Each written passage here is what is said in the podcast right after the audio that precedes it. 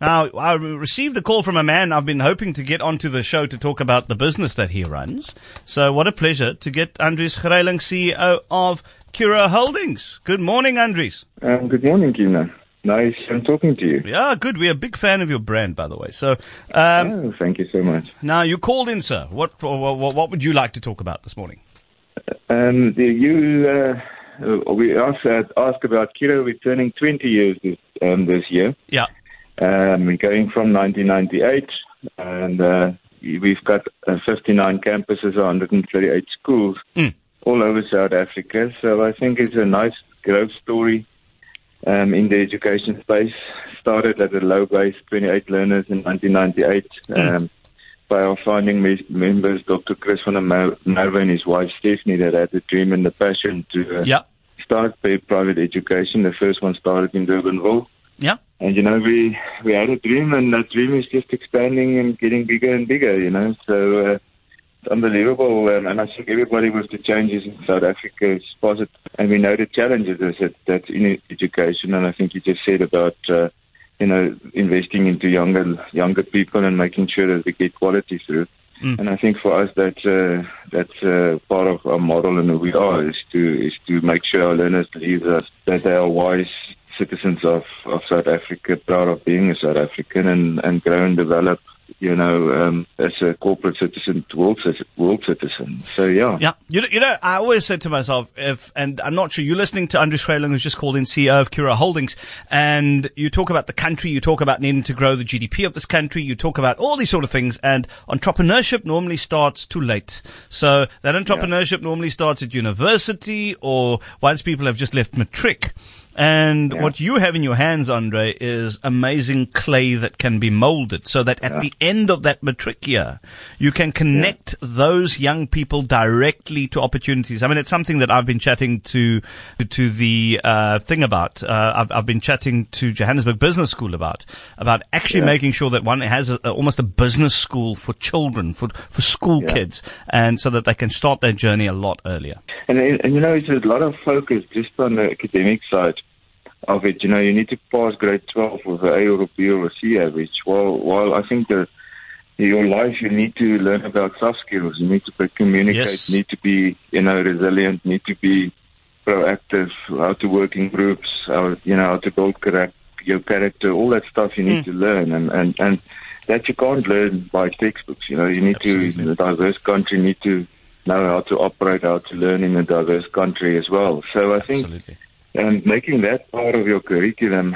and le- getting your learners what we call project-based deep learning, you know, mm. where you go and you investigate a, pro- a, a, certain project and you just give the child the, the question to investigate and they need to come back with their answer on it. And, and um, you know, what you then come back with is then presenting to the audience and telling you how to answer that question. And, and I think that's how you're going to learn and thinking for yourself, thinking out of the box identifying gaps, taking chances, and learn how to, you know, live and work with your peers. And I think mm-hmm. another gap in is, is also the focus. You know, the world's moving into IT and to robotics and coding. Yes. You know, and there's a shortage of people, and um, that's a huge demand. Uh, part of our product is investing mm. into a young age uh, learners to, to, to code. You know, it's actually help you with your math, it's help you with your science, it's help you with that those basic skills as well, where you where you go in and you, you start learning about those things yeah. at an early age. You know, so um, I think that's that's where we start. And uh, the, the the challenge in South Africa currently, and it's not to talk about a schooling system, is that there's just just not enough schools. You know, so yes, your younger learners are sitting.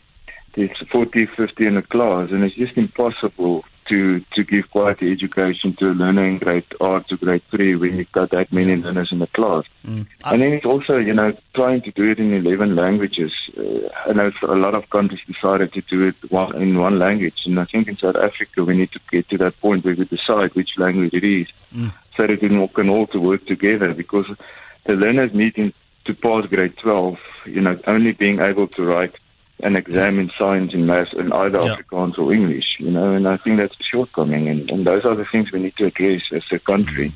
I, I love the education system better. I love what you said earlier as well about because I know you spend a lot of money. You guys spend what more than fifty million rand just on getting Lego. Um, so and and, and and and ro- robotics are. I mean, if if one just looks at if you're going to mold young people, yes, it's great to teach them the technical skills, but at the Yeah. end of the day, it's also about the mindset, how they see life, how they see themselves.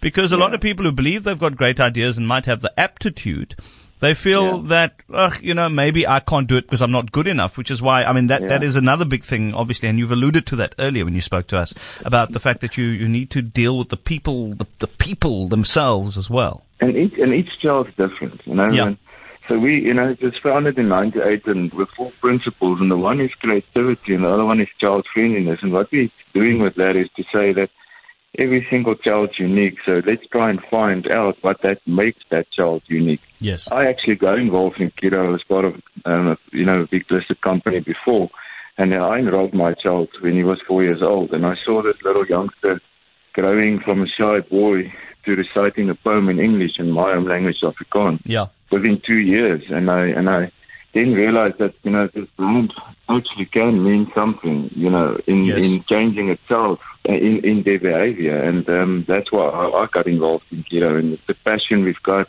to making sure that you know every single child. Um, we, we try and identify their, their abilities and try and develop that.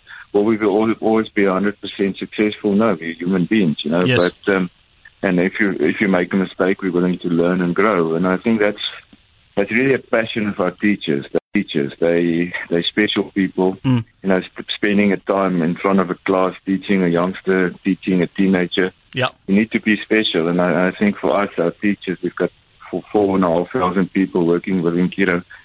And their passion towards children, I Yes. mean, it's unbelievable. No, know, so, indeed. Yeah. Uh, But Andries, uh, I wish I had a half an hour to talk to you. I, I think what we will do is I'll get the team to maybe, maybe we, I know your head office is in Durbanville, hey, so That's we, correct. we should, we should maybe set up a time to come and spend time to understand how it all works. And it helps when you've got the likes of P-. PSG behind it. So when you want to do things, you're able to do it. As long as people can make a case for something that Yeah. can be amazing, having the support of the likes of PSG is, is just absolutely phenomenal as well. It's But I, amazing, yeah. and I want to thank you for joining us on the show today. Absolute privilege. But thank, thank you for having me. I really do appreciate it. And you're more than welcome to, to come and visit. We invite anybody to come and see. Yeah. And yeah, we, like I said, we're still learning, growing with with the rest of the world, and uh, looking forward to to making changes in South Africa. But thanks for having me. I really do appreciate it. It's a precious. Soos hulle in Afrikaans sê, ons gaan 'n draaitjie kom loop. Ons gaan kom kuier. Draaitjie kom loop. Andrew Swelling there, CEO at Curro Holdings. And that, of course, our ABSA game changer of the week. Uh, one unexpected idea can be all that it takes to grow a business or to start that business for that matter. And every successful entrepreneur knows when to follow their instinct and turn that sudden brainwave into something more. ABSA game changers with Cape Talks all about celebrating innovative business people who followed those instincts and used the bright ideas to fuel their success.